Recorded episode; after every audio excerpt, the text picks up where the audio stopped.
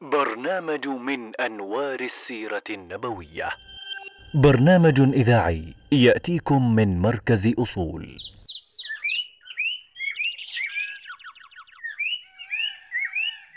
حادثة الإفك.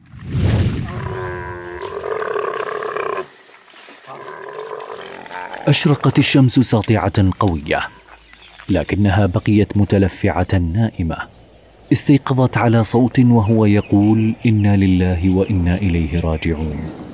انتفضت في مكانها. إنه صفوان بن المعطل. عرفها صفوان. فقد كان رآها قبل فرض الحجاب. لم يتكلم صفوان. بل اناخ ركابه لتصعد عليه. صعدت ومضيا. وانطلقا للحاق بالمسلمين هذا هو الجيش المسلم. قد أنهى غزوة بقيادة رسول الله صلى الله عليه وسلم وتحرك مبكرا صباحا على عجل فقد انتهى مخزون الجيش من الماء. وفي عجلته هذه ترك الجيش خلفه أحد أفراده. امرأة أضاعت عقدا لها بعيدا عن مضارب الجيش فخرجت تبحث عنه. إنها أم المؤمنين عائشة. لم تعد إلى الجيش حتى الظهر. لم تغب إلا فترة قصيرة لكنها كانت فرصة كبرى للمنافقين المتربصين. سلم الجيش من العدو لكن آل رسول الله لم يسلموا من المنافقين. خاض الناس في الأمر والنبي صلى الله عليه وسلم صامت على الأذى. انقطع الوحي شهرا. غار قوم من الصحابة على رسول الله. وأرادوا قتل صاحب الإفك. فاختلف الأوس والخزرج فالذي تولى كبر هذه الفتنة عبد الله بن أبي بن سلول. هو كبير المنافقين لكنه من الأوس. سمعت عائشة بكلام الناس فمرضت روحها قبل جسدها. بكاء متواصل لا ينقطع وكبد حر من شدة الحزن. يسألها رسول الله عن الخبر فيصيبها من الهم والغم ما هو أكبر. فإن قالت إنها بريئة فالناس لن يصدقوها.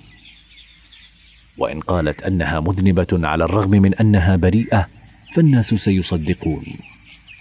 فإن قالت أنها بريئة فالناس لن يصدقوها. وإن قالت أنها مذنبة على الرغم من أنها بريئة فالناس سيصدقون. فما كان إلا أن تقول كما قال يعقوب لبنيه فصبر جميل والله المستعان على ما تصفون. المنافقون هم خنجر حقد في ظهر المسلمين لا يأتون إلا غفلة. كان رسول الله صلى الله عليه وسلم حريصا أن يستميلهم والا ينفرهم. لكن يأبى المنافقون إلا الغدر. رسول الله يخوض المعارك والغزوات خارجا والمنافقون يحاولون تأجيج المشاكل داخل المجتمع المسلم. حديث الإفك كان منحة إثر المحنة. فالمجتمع المسلم لا بد له من أسس وقواعد. وإن الذي يجرؤ على إيذاء رسول الله فهو على غيره اجرا حديث الإفك كان جزءا من آيات نزلت لتنظم المجتمع وتؤسسه تاسيسا على الفضيلة والحشمة والحجاب. بعد عن الكذب والافتراء والفاحشة فالإسلام ليس مجرد ممارسات أو طقوس بل هو إحياء للمجتمع وأخلاق غير مقصورة على الفرد والإنسان فهي شعار وسمة لكامل المجتمع.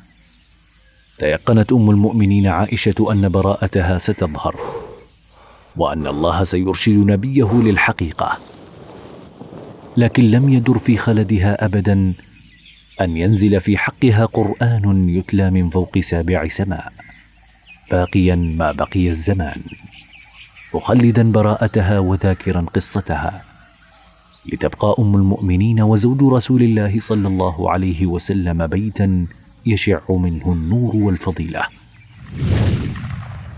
وهكذا أرسل الإسلام دعامة جديدة من دعائم الحق والخلق.